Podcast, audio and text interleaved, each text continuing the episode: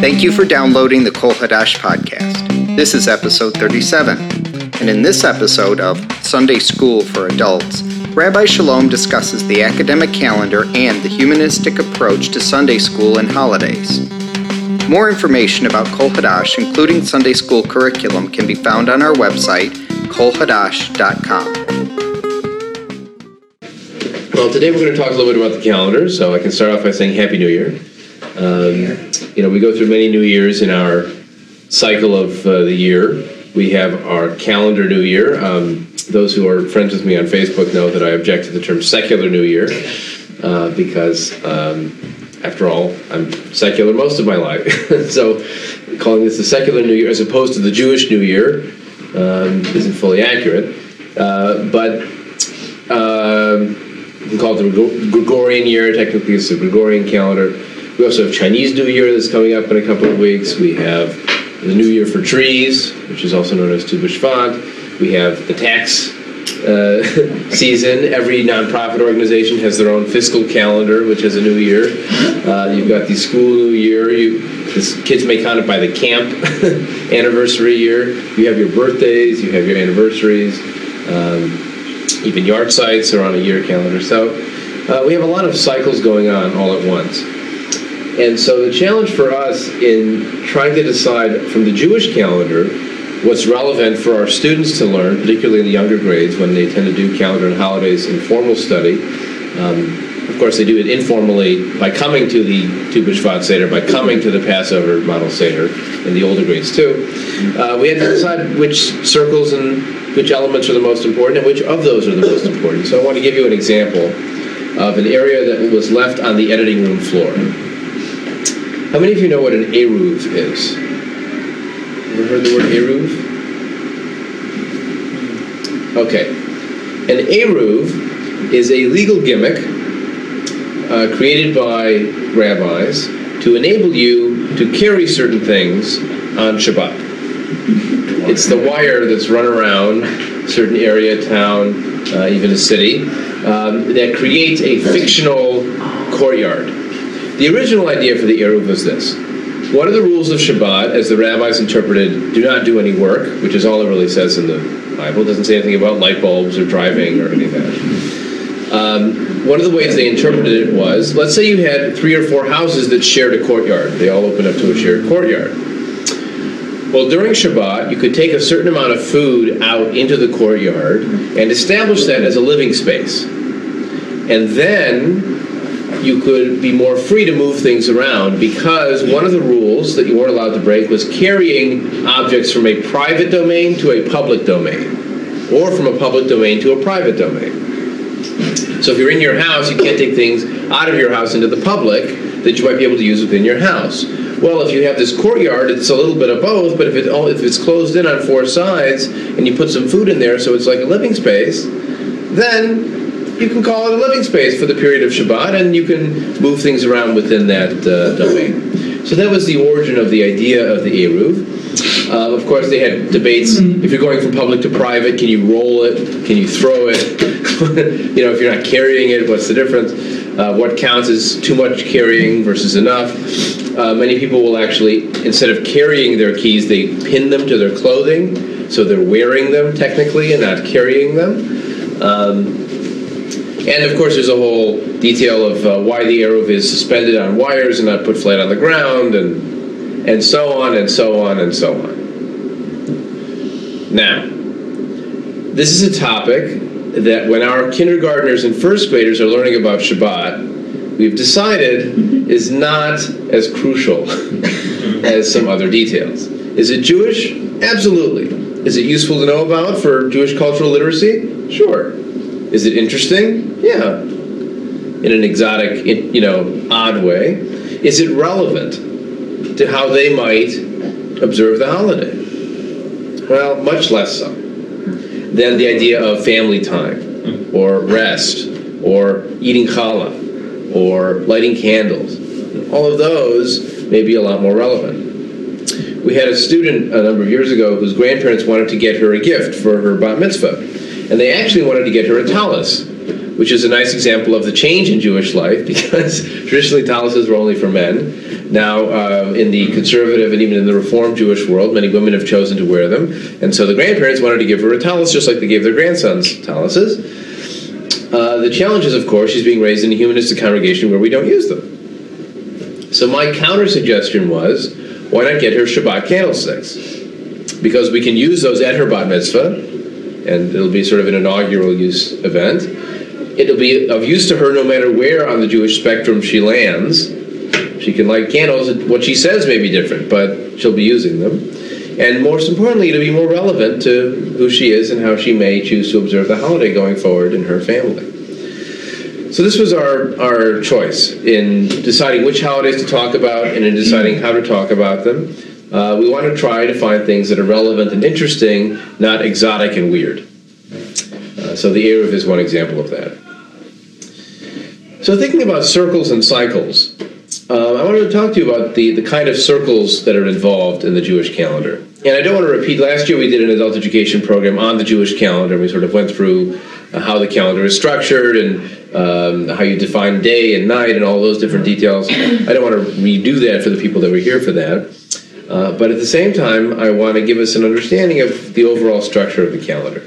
Okay, so the first two circles that you need to keep track of for the Jewish calendar are the sun and the moon because they define the time that makes up the Jewish calendar. We don't have a purely lunar calendar that only is based on the cycle of the moon, which is 29 or 30 days.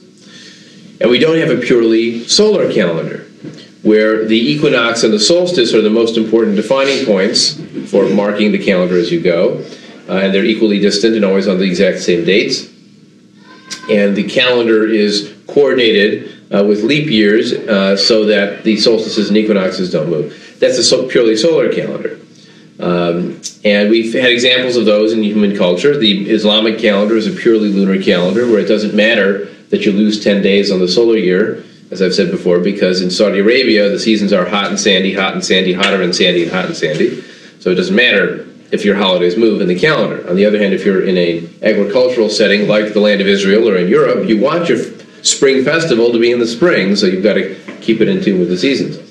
Purely solar calendar is more like the uh, Gregorian calendar, um, even the Julian calendar, which was the original Roman calendar. Uh, the, the Egyptian calendar was a sun based calendar. So we have examples of those. The Jewish calendar is a hybrid. Uh, the technical term, believe it or not, is a luni solar calendar. Spelled L U N I, not uh, L O O N E Y. No pun intended. Right. Uh, because its months are based on the moon, but it's coordinated so that things don't get out of season. Something like uh, nine out of every 17 years, there's a leap month that gets added. Basically, every two or three years, you get a leap month that's added. That's why the Jewish holidays tend to jump in our general calendar. Um, Hanukkah can be very early, quote unquote. It's always the same date on the Jewish calendar, of course. But it can be early one year, and then the next year it'll be 20 days later because you've added a leap month uh, to keep the seasons in, uh, in match. It's actually a Babylonian calendar. They came up with it, and we just borrowed it. Uh, we even borrowed the names of the months because uh, the original Hebrew names for the months were first month, second month, seventh month. Um, in fact, if you read uh, the Torah legislation, it'll say in the first month and the seventh month, although they actually ran the calendar differently because their first month was in the spring, and their seventh month was what we would now call the first month where Rosh Hashanah and Yom Kippur show up. So the sun and the moon are important also because they define how you celebrate. Which is the more important heavenly body in the Jewish calendar? Well, you could argue that it's the moon. And not just as the people of Chelm did, that it's you need the moon more than the sun because it's out when it's dark and uh, the sun is out when it's light, so you don't need it as much. Um, the uh, the reason why the moon is more important, you can tell, is because the days start at night, and the holidays start at night. We always say it's the night before, uh, but actually that's when the, the, the counting starts. Uh, because the moon is what determines the date and the days. So you'll have a full moon on the 15th of every Jewish month, and you have a new moon on the 1st of every Jewish month, and it's always matched up to the lunar cycle. There's even a minor holiday that we really don't even cover in our classes called Rosh Chodesh. which is the first of the month. Literally means Rosh, head. Chodesh means uh, month, but also Chadash, as in our name, means new. So a Chodesh is marked by the Chadash, by the new moon. And you would do a sanctification of the moon, you would mark it. It was a women's holiday. Women were exempt from working on, I guess, only that one day a month. uh, but uh, it was the first of the month. Uh, was marked as a women's holiday, and now some uh, Jewish women's groups have tried to reclaim Rosh Chodesh as a kind of women's time um, space and event. Um, we haven't historically in our movement because we've been so gender egalitarian for so long that we haven't felt the need to mark off specifically women's space in a ceremonial sense. Um, but uh, it's certainly a possibility, and uh, again, it's something we haven't covered in our Sunday school, but we might in the future. So those are the, the first circles, are the, the heavenly bodies and their cycles. Obviously, you have the seasonal cycles, and originally the Jewish calendar basically just had seasonal holidays. It had a spring holiday, it had a summer holiday, it had a fall holiday. If you look back at some of the earliest calendars that appear uh, in the Torah, um, it only mentions these three holidays three times a year. It doesn't even give them dates. It doesn't even say what months they are. It's just the feast of this and the feast of that and the feast of the other. So in the spring, there's Chag Hamatzot, the feast of matzahs. It's the wheat harvest, the um, winter wheat harvest, and also the clearing out of the old grain. There's the harvest festival, Chag HaKatzir, the ingathering festival. That was what today is called Shavuot in the summer. And there was the feast of ingathering, Chag HaAsif. Asif means to, to gather, and that was what today is Sukkot in the fall. And that was it. There wasn't even a winter holiday because it was a rainy season, and who wants to go out and do anything? Okay. So then they invented banking. yes, right. So uh, we uh, we added some layers of culture to this, um, and also layers of interpretation, because of course that agricultural layer is probably the earliest layer of a lot of these Jewish holidays. It's what you could call the common human experience layer. Mm-hmm. So the harvest in the spring, and, the, and there are all kinds of themes that come out in the spring that also appear in other cultures and other celebrations. Um, there most likely was some kind of winter festival that didn't make it into the calendar that was marked by the lighting of lights. Surprise! Other cultures also tend to light lights in the winter. Uh, so Hanukkah has even pre-Jewish origins in that common human experience of lighting lights. So you have the cycle of the seasons. It's another layer of circling. Rabbi. Oh, Yes. sorry. When, when were those times? When were those mentioned? When it was the- that time that this The those three major yeah, festivals. what- Well, this is Uh, in uh. Exodus chapter 23. That's where you'd find it written. Right, right. Um, in terms of when this was being done, it was most likely during the first temple period, which would be a ballpark 800, 700 C, uh, BCE. Um, by the time the Jews have returned from exile around 500 BCE, they have the Torah written and they have a calendar more or less set, and that includes much more detail to the holidays, including dates and. but basically, when the some of the Bible was being written. Yes, what you're talking about. The when- pre-Bible right, texts are, okay. are being assembled and, and drafted. Exactly. Uh, again, it's hard to find out because the editors have, you know, uh, covered it over, and paper doesn't last.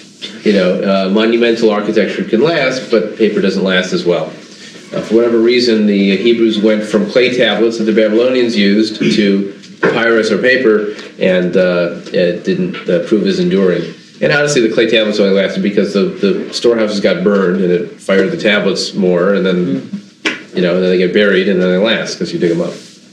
Anyways, now another cycle that's happening throughout the Jewish calendar, which is really unique to the Jewish calendar, not doesn't appear in the Babylonian calendar at all, is Shabbat. The idea that every seven days you get a day off. Now, in the ancient world, Jews were often thought of as being lazy because they insisted on one day off every seven. But in many cultures, it was maybe every 10 days, or maybe if you're a slave, no days off. But the Hebrews gave their animals a day off, they gave their slaves a day off. Everyone got a day off every seven days. Obviously, very uh, lazy people. Um, and this really is, from all the accounts that I've read, a really uh, a unique feature of the Jewish calendar. And the irony is, you'd think that if it shows up very often, Shabbat is a minor holiday. But actually, Shabbat is a, is a very significant holiday in the Jewish calendar with the level of observance requirements relatively high compared to some others. Hanukkah, for example, is a minor holiday. You don't have to not do work. You don't have any major assemblies, major changes in the liturgy, in the daily prayer service. Not a big deal. Shabbat is a very big deal. Um, in fact, the calendar was arranged such that, such that certain holidays worked around Shabbat. So you would not have. Um, I'm trying to remember uh, the example. Yom Kippur and Shabbat are often coordinated so that they don't overlap in a way that you couldn't have the Shabbat dinner on Yom Kippur conflict, that kind of thing. Um, or something like that. Uh, that might, might, not be a good example because I think Yom Kippur is a Saturday this year. Uh, but there are there are coordinations like that that work around Shabbat. Um, and uh, so it's, it's interesting that it comes so often, but it's still seen as very important. Now, thinking about Shabbat, what are the most important details that you want an eight year old coming out of our third grade class to have learned about Shabbat through their experience in uh, Sunday school? Huh? What are some details that you'd want them to know? Just I'm talking on the entire range of what's done on Shabbat, from Eruv insanity through cultural whatever.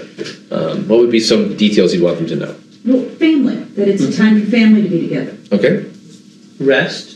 Okay. Reflection. Whatever, whatever you mean by that. Well, right, right. Reflection on the week. Songs. Okay. Food.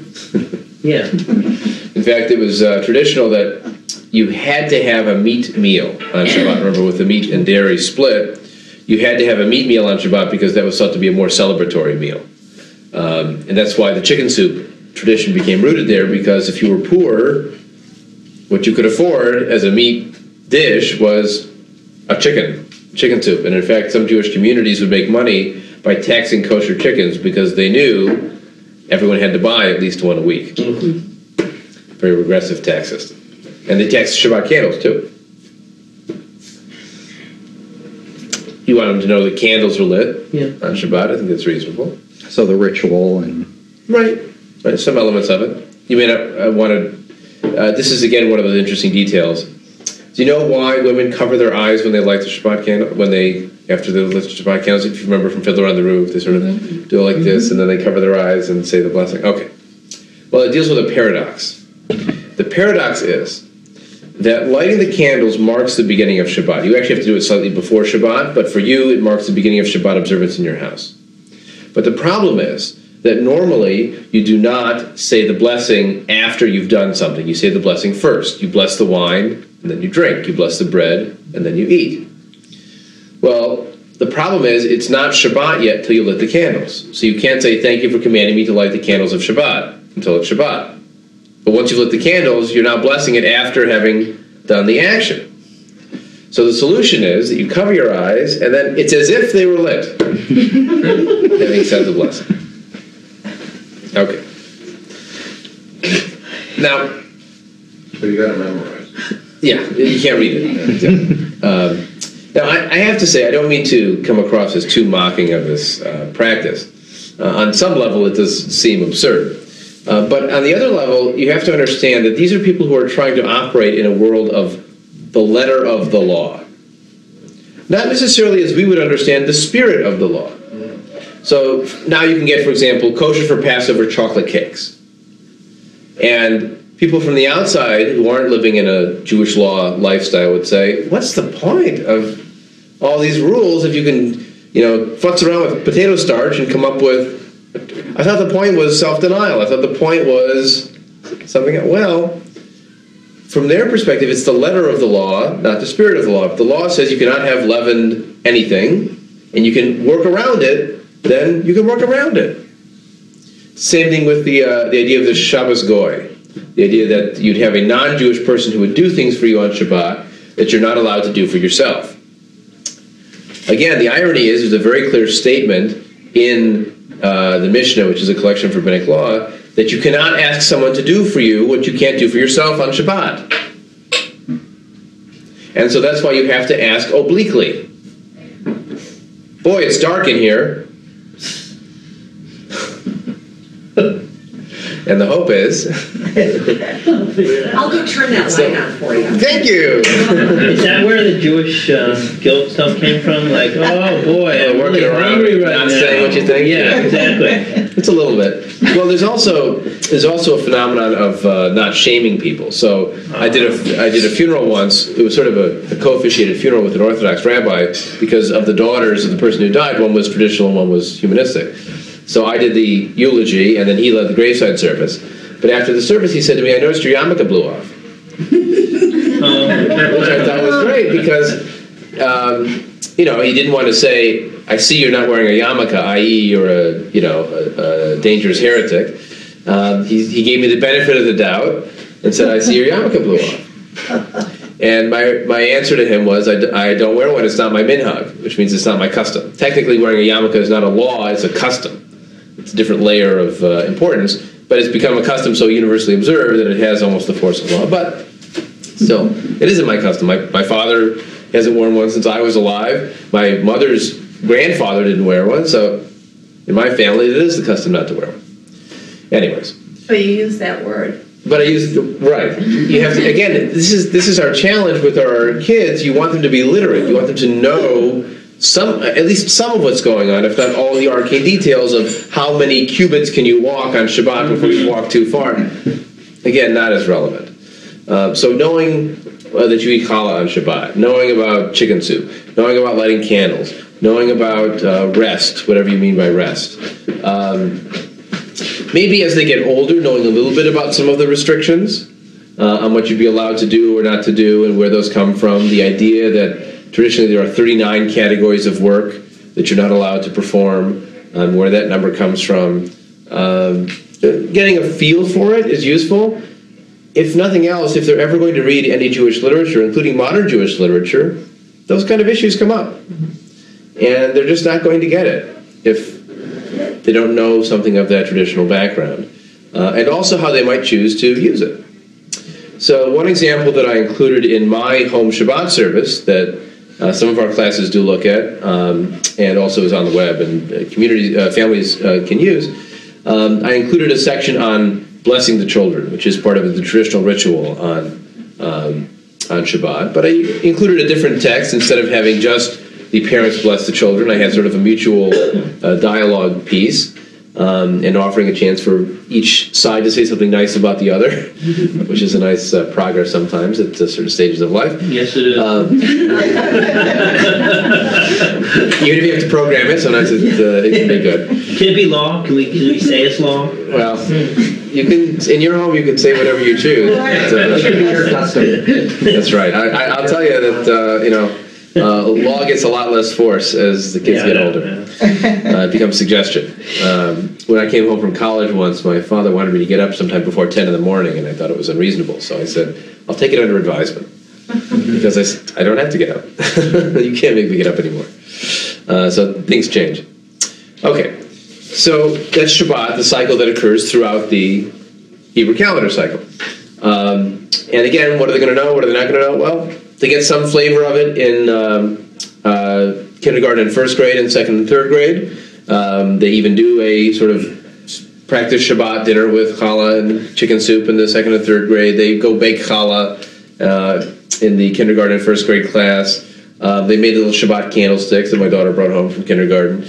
Um, so they get a feel for what they are, and they even learn a little bit about something called Havdalah, which is marking the end of Shabbat on Saturday evening. There's a, a short ritual that includes smelling sweet spices and uh, lighting a special braided candle that has multiple wicks and colors on it.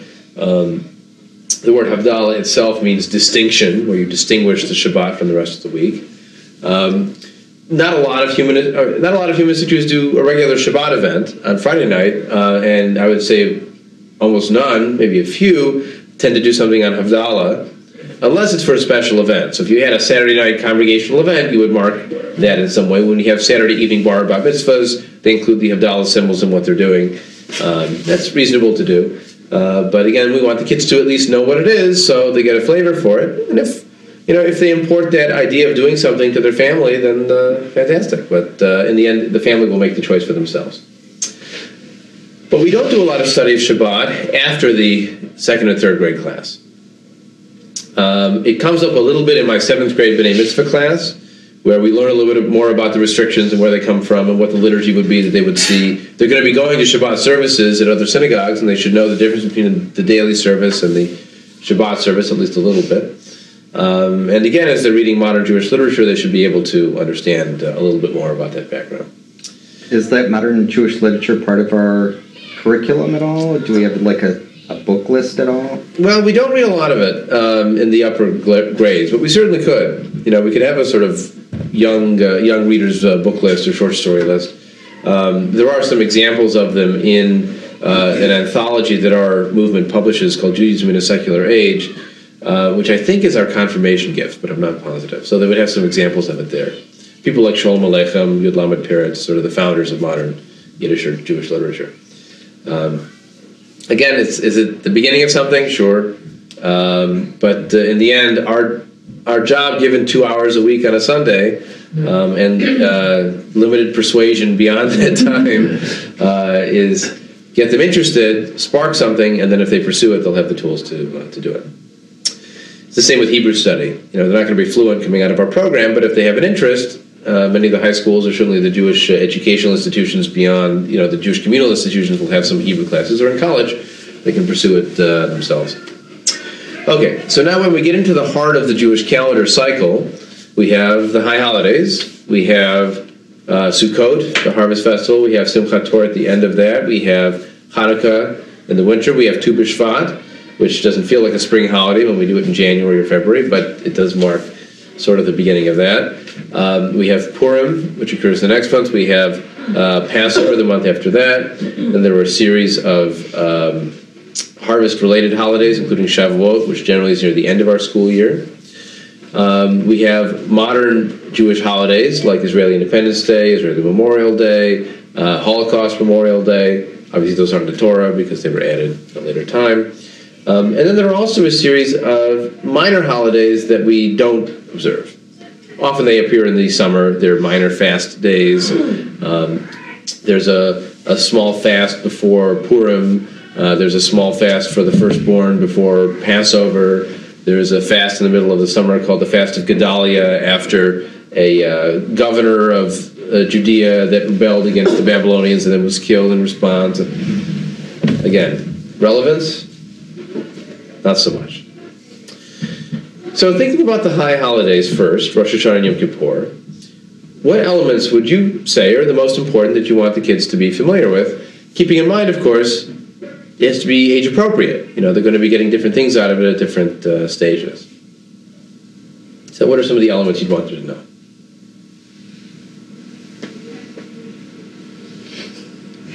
Anyone know anything about the high holidays? No, I think that it, first of all, that it marks the Jewish count, that marks the Jewish New Year. Right. I mean, whatever, you know, that, that would be important. I think what you stress in terms of looking back and what, atonement, whatever that means. Mhm. Time for reflection. Yeah. Right, right. In our case, it's not asking for forgiveness from beyond, um, but it is looking within and self-evaluation. I really like that because it's really nice. It's something we could do more than once a year. But um, I think it's good to look back. It's marking the time. Right. It's, all, it's also part of the shared Jewish experience, whether it's, you know, Orthodox to, you know, absolutely secular. You know, it, it's a time when I think every Jew feels more of their Jewishness and less of whatever, you know, pantheon they, they are part of, you know, in society. It's, it's a culturally significant event that doesn't happen you know, with any other culture at that point. Mm-hmm. Right. And we, and it's one of those cases where we're not going to just move it to the nearest Saturday. Uh, that the exact day is important to do, um, at least in our congregational calendar. Um, now, interestingly enough, for some people, a Rosh Hashanah dinner is the tradition, even more so than the services. That the family dinner and the family time is how they've observed it. Um, they may never have been affiliated with a synagogue or have been, you know, through the bar mitzvah and then done for any number of reasons. Um, and so for them, Rosh Hashanah is, is family time as much as anything else, and the break fast on Yom Kippur. Um, even if they haven't fasted, it's the, the getting together of the family and the deli trays that, uh, that mark the holiday. Um, other elements of the high holidays that we emphasize the round challah that's traditional, apples and honey uh, for a new year. Um, certain foods that are again traditionally associated with the holiday. Um, there's a tradition. I'm actually bothered by the apples and honey Why? because it's like a, um, it, it's like you're you're casting your lot to have a sweet new year, and it, it's a little bit of uh, A superstition. superstitious type of ritual, well, okay. and that if you don't do it, that somehow you're going to have a bitter year ahead Yes. or something. Uh, how many people say something to someone else after they sneeze? Oh, all the time. Right. It, does it improve their health? No. No. And it's Does taken it, in. does it return their soul to the inside after they sneeze it up? No. Okay. So there are rituals that we do that have pre-rational origins, and uh, yeah, it doesn't hurt. I, I think the difference, though, is that you're actually doing it to have a sweet new year. It's actually Well, maybe it's expressing the desire for a sweet new year, if you think of it that way. So, you know, I, I often say we don't pray for things to happen. We certainly hope that things happen. We certainly work for things to happen. So, saying I want X to happen is expressing the same desire as I pray that X happens, um, but it's more tangible, um, and it's more honest, and it's more predictable, and it's not expecting it's going to happen. So eating the, the apples and honey, I would interpret it as not making a sweet new year as much as expressing the wish of having a, a sweet new year.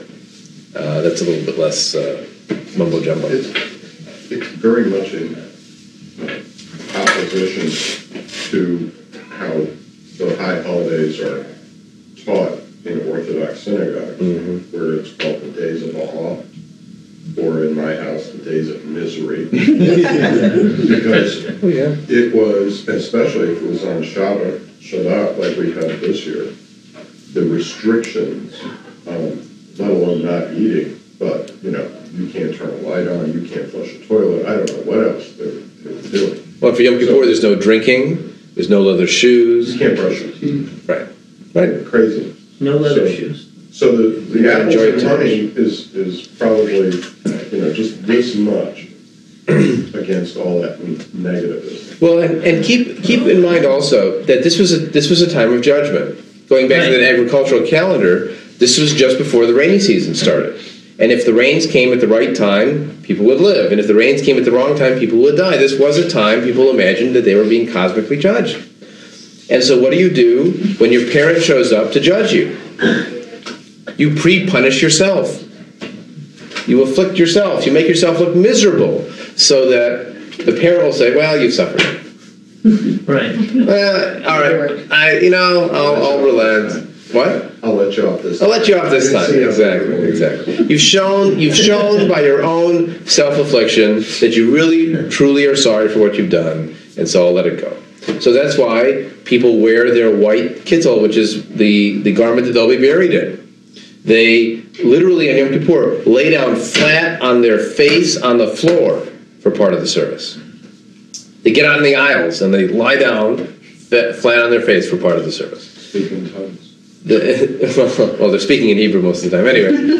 Um, but uh, they don't eat, they don't shave, they don't wash. I mean, it is really a, a very rigid self affliction to make yourself look miserable. Okay. But, but that's based on an assumption of a day of cosmic judgment. When it's self judgment, you don't necessarily need to beat yourself up as much.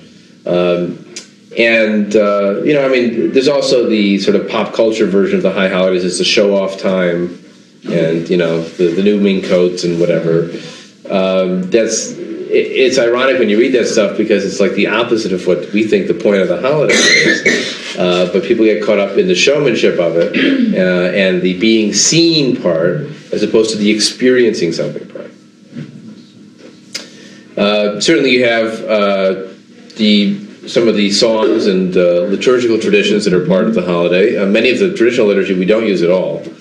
Um, some of it we want our, our kids to at least be familiar with the phenomenon, uh, and some of the songs we use are traditional in that uh, in that sense. Um, now, in terms of our kids' experience of the high holidays, they do learn about them in Sunday school, uh, in that kindergarten through third grade class, and hopefully they do attend some.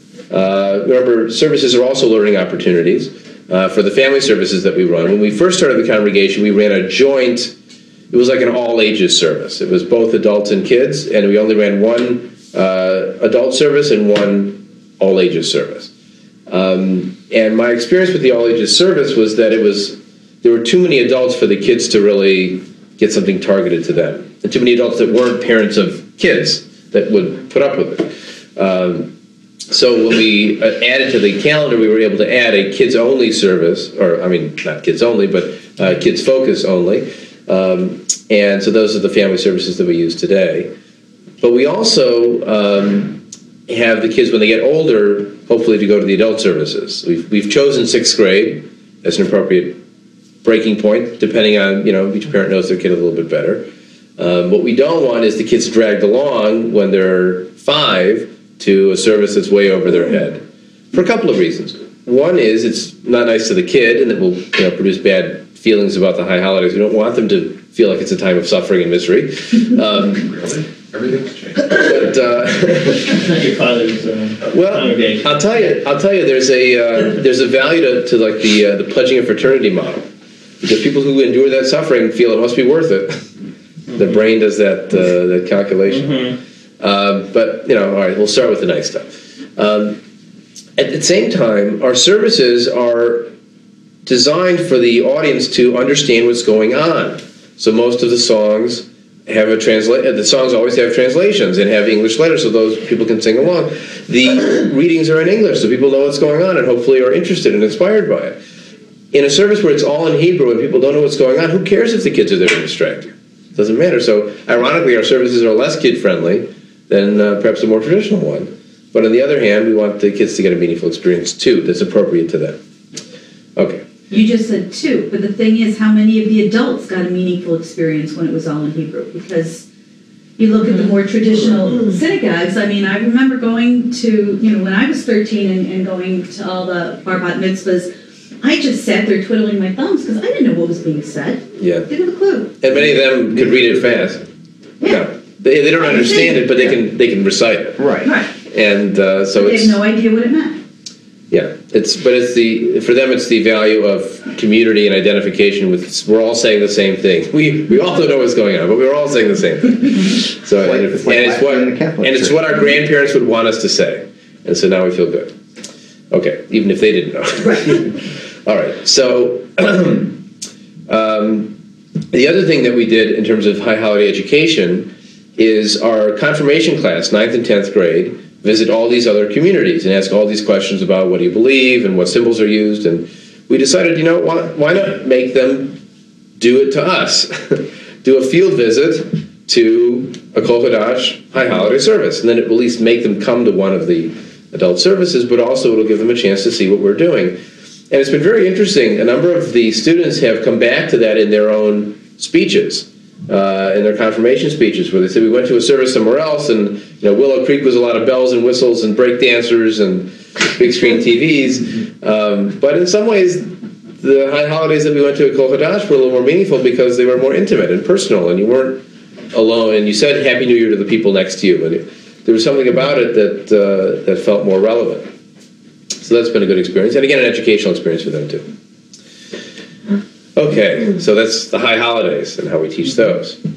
Now with Sukkot and Simchat Torah, which is on the end of that uh, holiday, um, again, there's a choices here. Um, we could discuss all the minutia of what does the covering on the sukkah need to be, and how many stars do you need to be able to see so that it's a legal covering. Uh, how much rain has to be coming down so you get out of your sukkah into the house, and uh, how long after Yom Kippur can you start building the sukkah? Okay. Again, most of our families don't choose to build their own personal sukkah. Now, my family, uh, two years ago, we bought one of these build your own sukkah kits that gives you uh, some screws and bolts and uh, brackets and uh, what lumber you need to buy and the design and go have fun. And so we bought the lumber and we stained it and we drilled the holes. It took us about three hours to get the thing up the first year. Second year, only about an hour because you leave a lot of the things attached and uh, and you know how to do it because you've done it once. Um, and we don't live in it. You're supposed to actually live and sleep and eat every meal in the sukkah. Uh, in Chicago, you'll get pneumonia if you try and do that uh, every night. Um, but it was still fun to have the sukkah up to eat out there from time to time. Uh, we have a deck that works out. It's right out our back patio door, so uh, it, it fits, we don't have to go down the hill or anything to get to it. Um, so it was a nice uh, idea in, uh, in retrospect to, to try and do that kind of thing. Again, what do people remember from their own Jewish upbringing? It's almost always what happens at home the Rosh Hashanah dinner, the Passover Seder. Sitting through a service, eh, not as, not as uh, meaningful as what you do with your family. Um, but in terms of what we teach our kids about this, again, we don't want to wind up in the situation where we're programming our kids to go home and tell their parents, you're doing it wrong. That's not the objective. Uh, it's to make them aware of what's possible, and if they say to their parents, can we try this? Then the parents can choose yes or no. There's no judgment one, one way or the other. Uh, but again, they're literate in, in, what the options are. So Sukkot being a harvest holiday, uh, we talk about the symbolism of the uh, fruit. Um, we don't talk as much about the original rationale for Sukkot as the Torah presents it, which is you were wandering in the desert for 40 years and you needed to build this temporary housing. Well, um, that story doesn't really jive for a couple of reasons. First of all, did they carry the wood with them between, you know, everywhere they moved? Did they find new trees? It's a lot of wood to be hauling around for that many people. Uh, there aren't a lot of trees in the desert. Okay. Um, secondly, it seems so closely identified with the kind of temporary housing that farmers would build out in the field so they didn't have to go all the way from the city to the field in the harvest when you're working all day long. It makes sense that it uh, had that kind of a uh, setting. And uh, as I mentioned, there are elements of the holiday, including its earliest descriptions, that seem to be pre Exodus story. It doesn't refer to the Exodus in those earlier descriptions of Chag HaAsif, the holiday of uh, harvesting, gathering in. So, be that as it may, even Simchat Torah was added much later. It's not described as Simchat Torah in this book at all, and the Torah itself doesn't refer to Simchat Torah. It's just the end of Sukkot. In fact, technically, it's the second day of the end of the holiday. Um, as you know, many Jewish holidays have a second day. There's a second day of Rosh Hashanah, a second Seder on Passover. Um, the origin of that was that because the lunar months are 29 and a half days, sometimes they're 29, sometimes they're 30 days, it used to be established by observation. So you would see the new moon, and then you would as witnesses come to the court and they would decide yes it was a new moon or no it wasn't a new moon. Um, and then they would send out messengers to all the jewish communities living everywhere saying we've seen the new moon you can start the next month. Now given that most holidays are on the 15th of the month you got two weeks.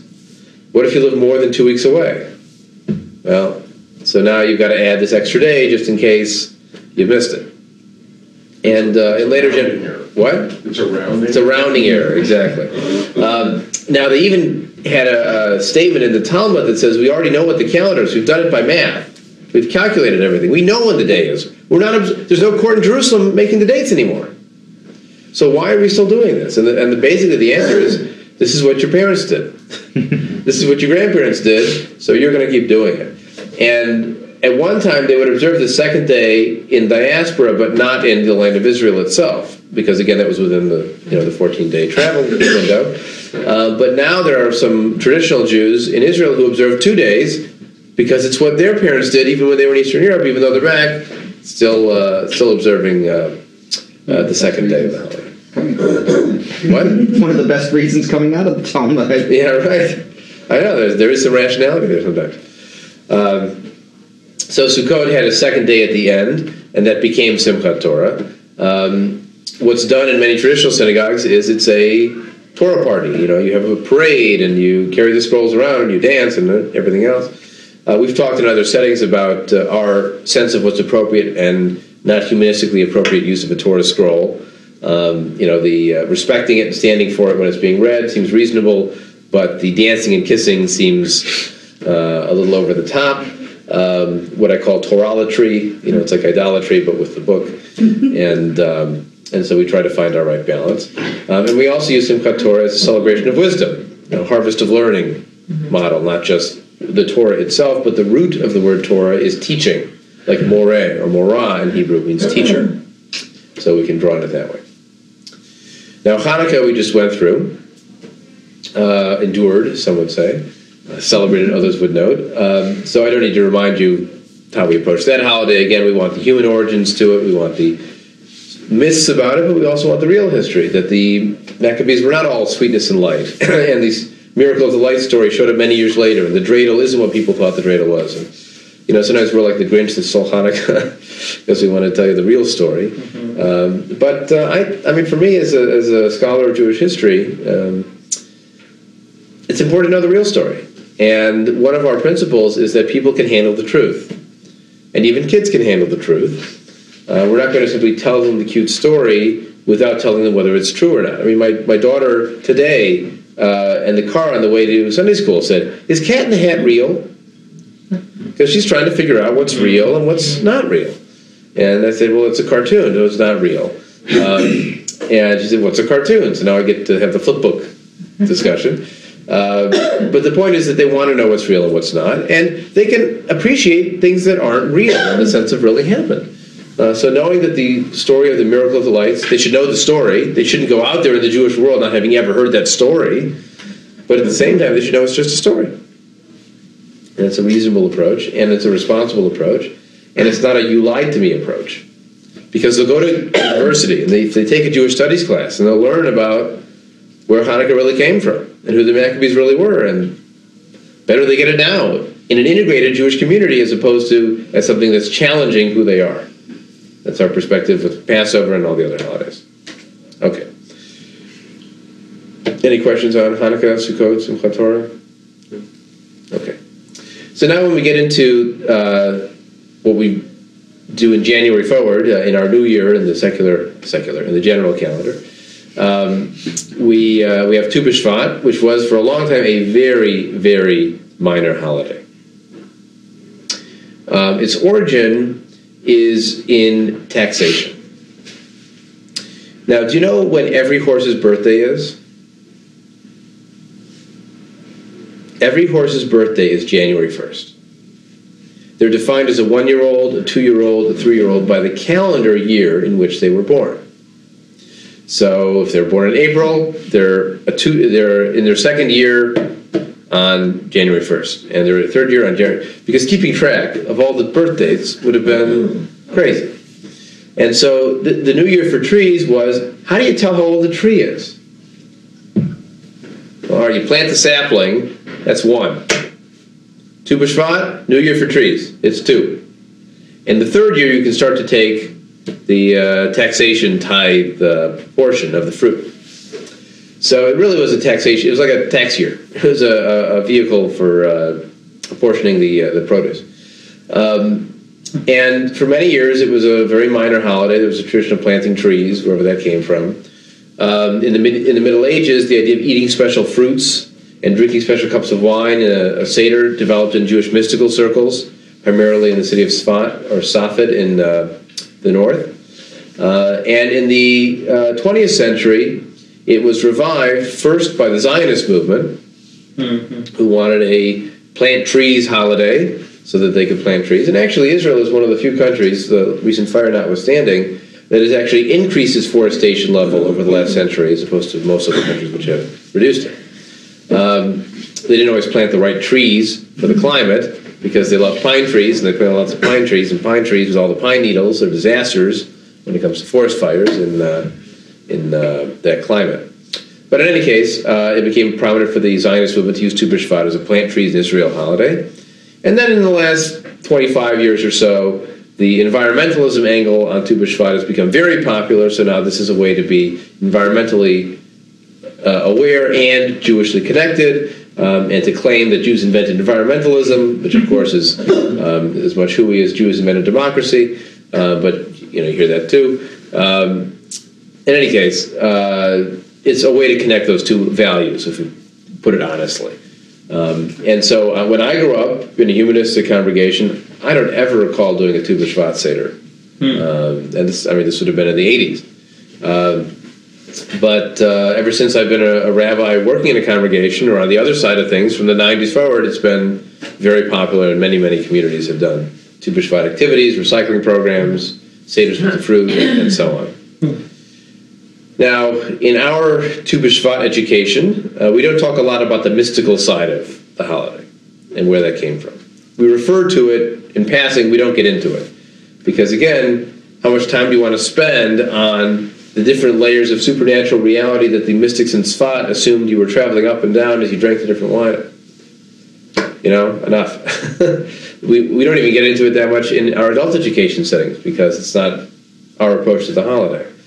The environmental angle we certainly focus on, and again, the personal angle. You know, the idea of the fruit that's hard on the outside but soft on the inside it can be emblematic of a person who, uh, or someone who is hard on the inside but soft on the outside. They look nice, but really they're not. And then the one that's edible all the way through has uh, the highest level, so to speak.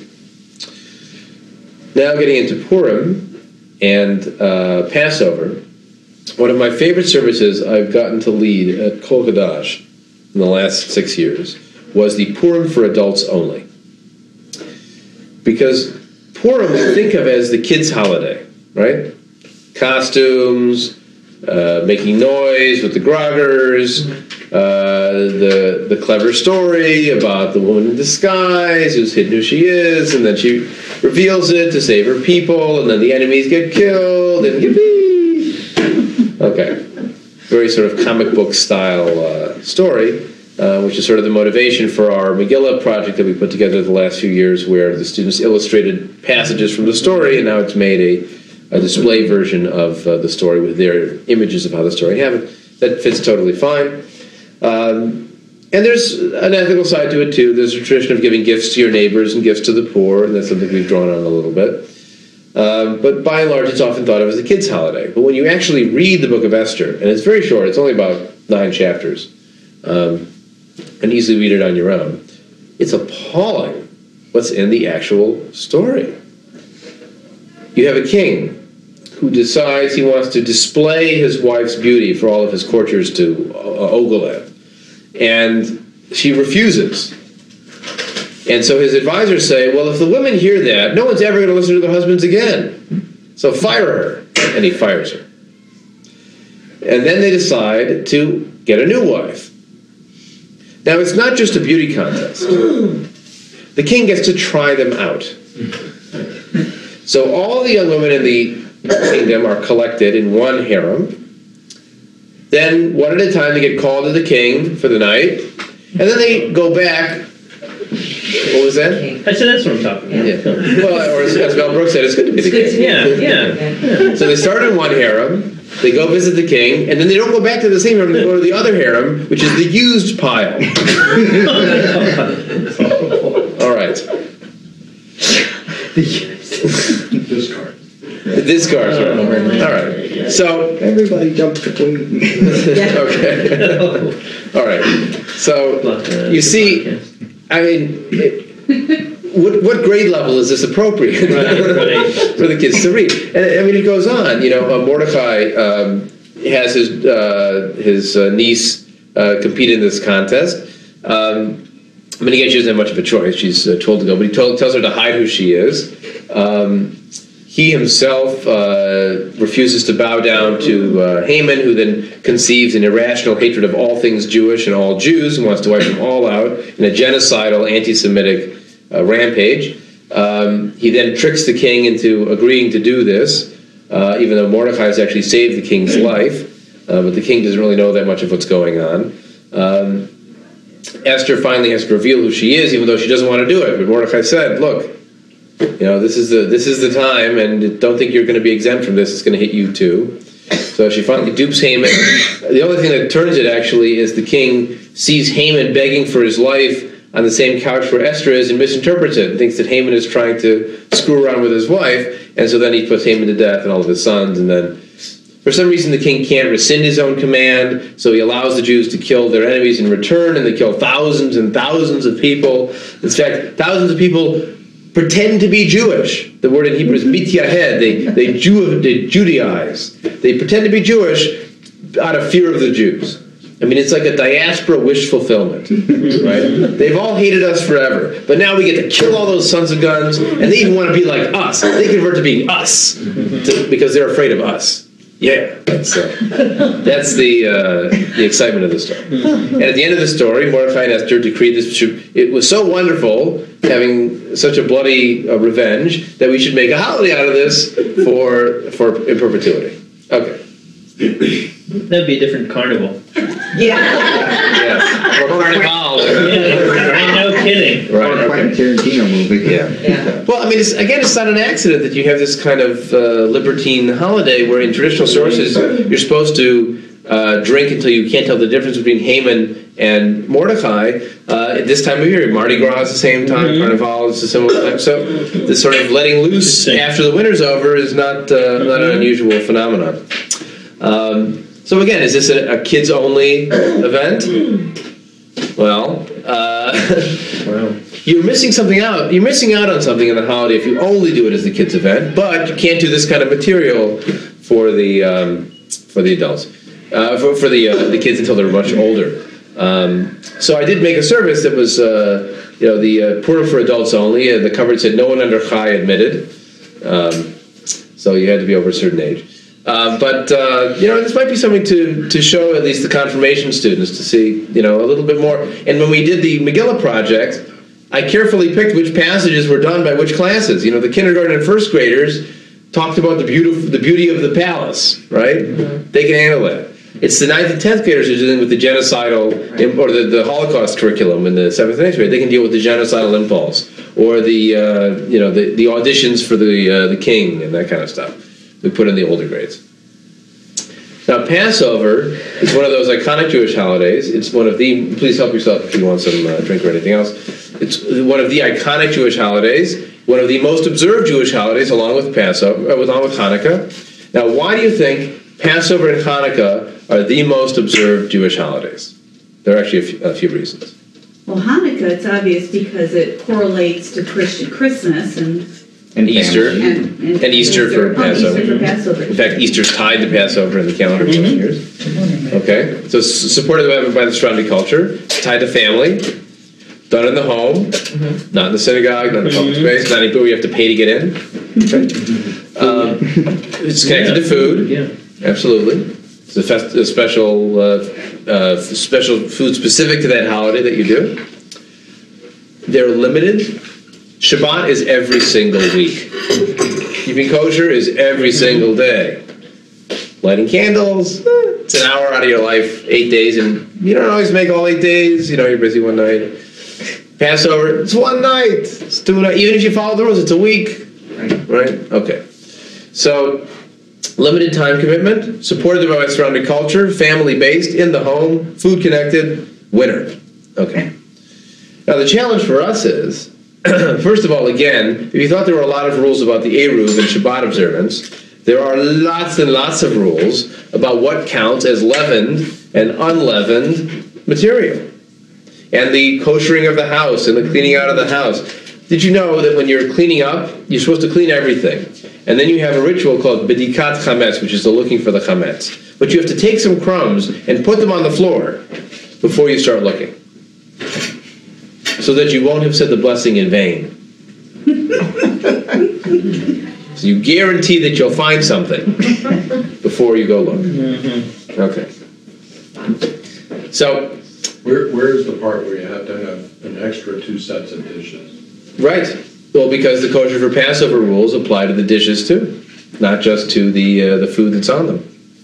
So, My favorite is why hummus is is verboten oh, which one is? It? because it sounds like chametz. Oh, is that is that the Yeah. region that you've heard? It's in Hummus the sounds too Jewish- much like it's chametz. Yeah, it's in the Jewish cooking book. And what is chametz? Chametz is the uh, word for leavened bread. Right, right. The matzah, the opposite of matzah is chametz. It actually comes from the word. It comes from the word chometz, which means vinegar, which also is a fermenting uh, quality. Oh, Um, so in any case, there's all those rules. Again, our kids in third grade do not need to know all these gazillions of rules about what is and what isn't and how you handle it and whatever. Um, but the other challenge is that the central narrative of Passover, again, is it real or not?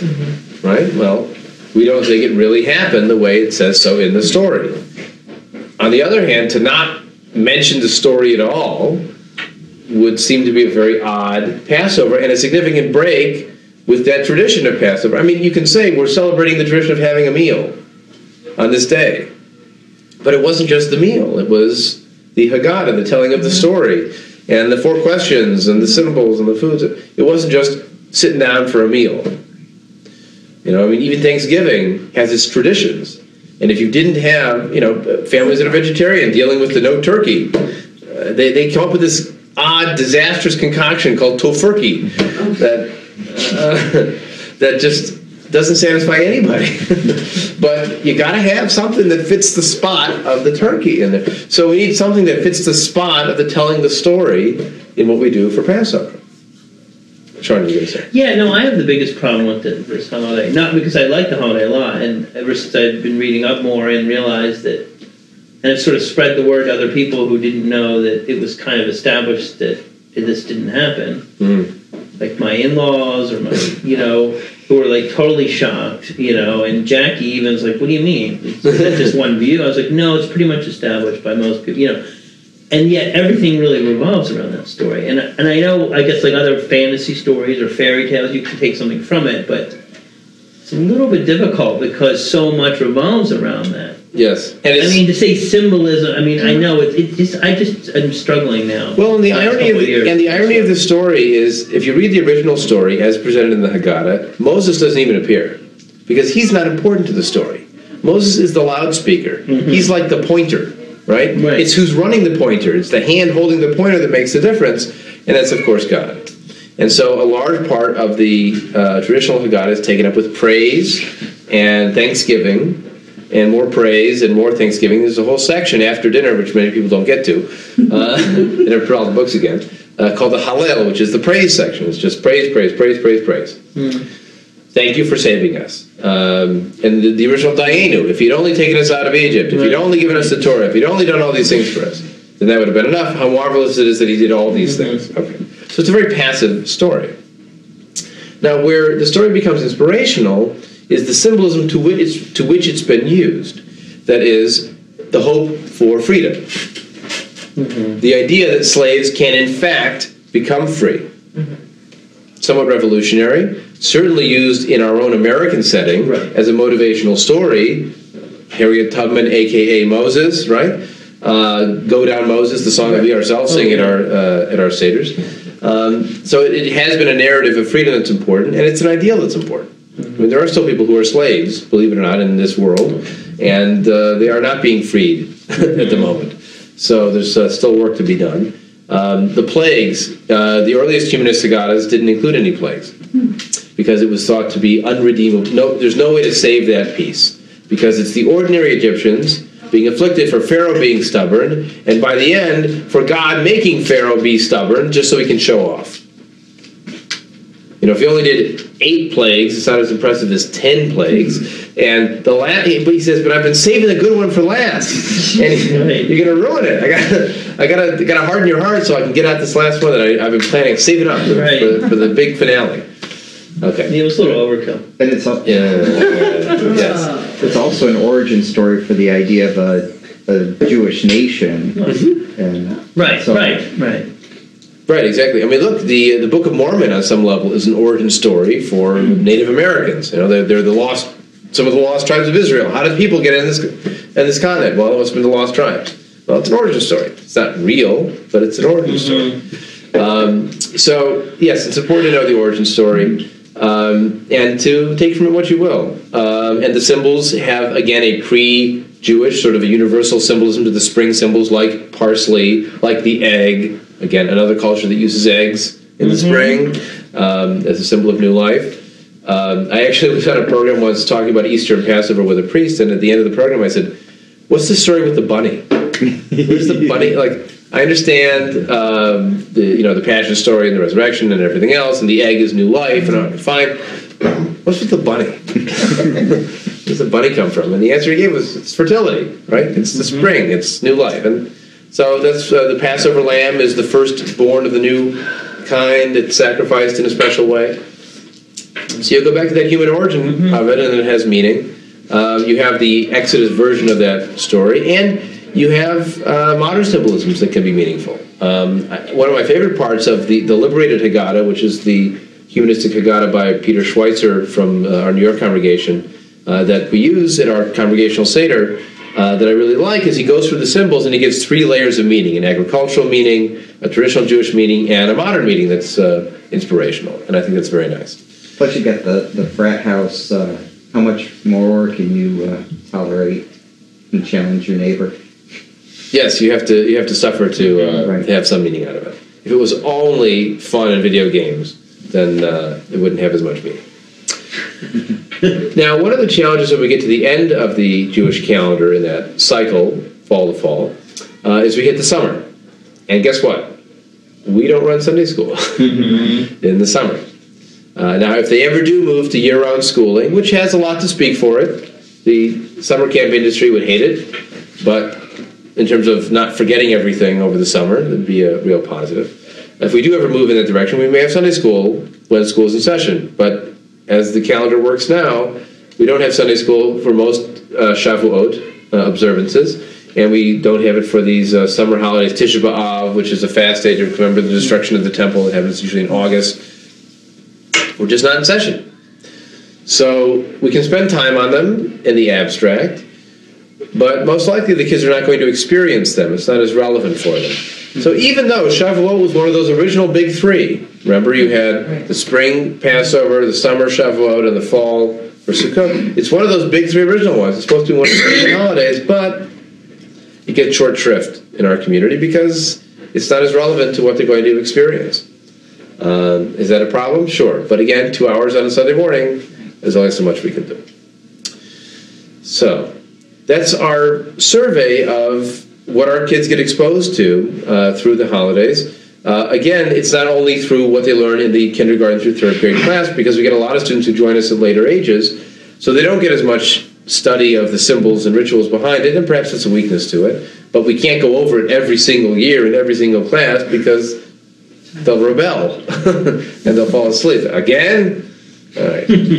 Um, so what we do instead is having the all school programs gives them a chance to experience it at sort of whatever level they're processing the event, even if it's chatting with their neighbors.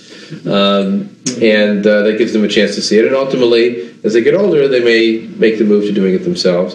And most importantly, and this is the last word to say on the um education front, the best education they can get is not going to take place in the Sunday school. Because what sticks? It's what they see in the family. It's what they see in the home. It's what they see their parents reinforcing by what the parents have chosen to do. You know, telling your kids not to do something that you do doesn't work. because they see what you do. And do as I say, not as I do, generally doesn't work. So, given that, um, it's a balancing act uh, of inspiring the parents to do things and also educating the children into making their own choices going forward. I mean, my wife and I, we do more Jewishly in our homes than either of our parents, uh, sets of parents, chose to do. We try to have a regular Shabbat dinner. Uh, probably make it three out of four Fridays in a month. Um, we uh, build a sukkah, as I mentioned. My family never did that. We uh, don't have bread during Passover. Never an issue for my family uh, growing up. Um, but these are things that we've chosen to do out of what we know of what's possible. Um, and our kids may choose to do differently. They may choose to have bread on Passover, they don't care, or they may go do something else. Uh, but in the end, the goal of our educational program is that they know what the options are and they make choices for themselves. And the more they see at home, the more they may choose to adopt. But in the end, again, relevance is the key. We're not just Jewish, learning all of Jewish culture and all of Jewish knowledge and all of Jewish practice. We're also humanists who believe that you're in charge of your own life and you're in charge of your own family. And what you do needs to fit with what's meaningful to you. Uh, so as you celebrate the holidays, that's the filter. It's the humanism.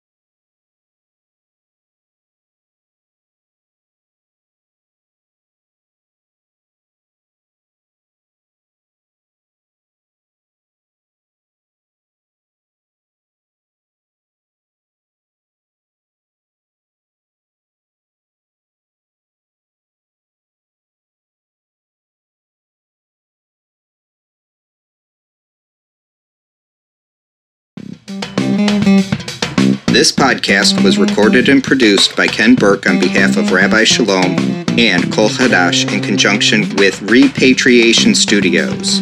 I'm Ken Burke, and thank you for listening.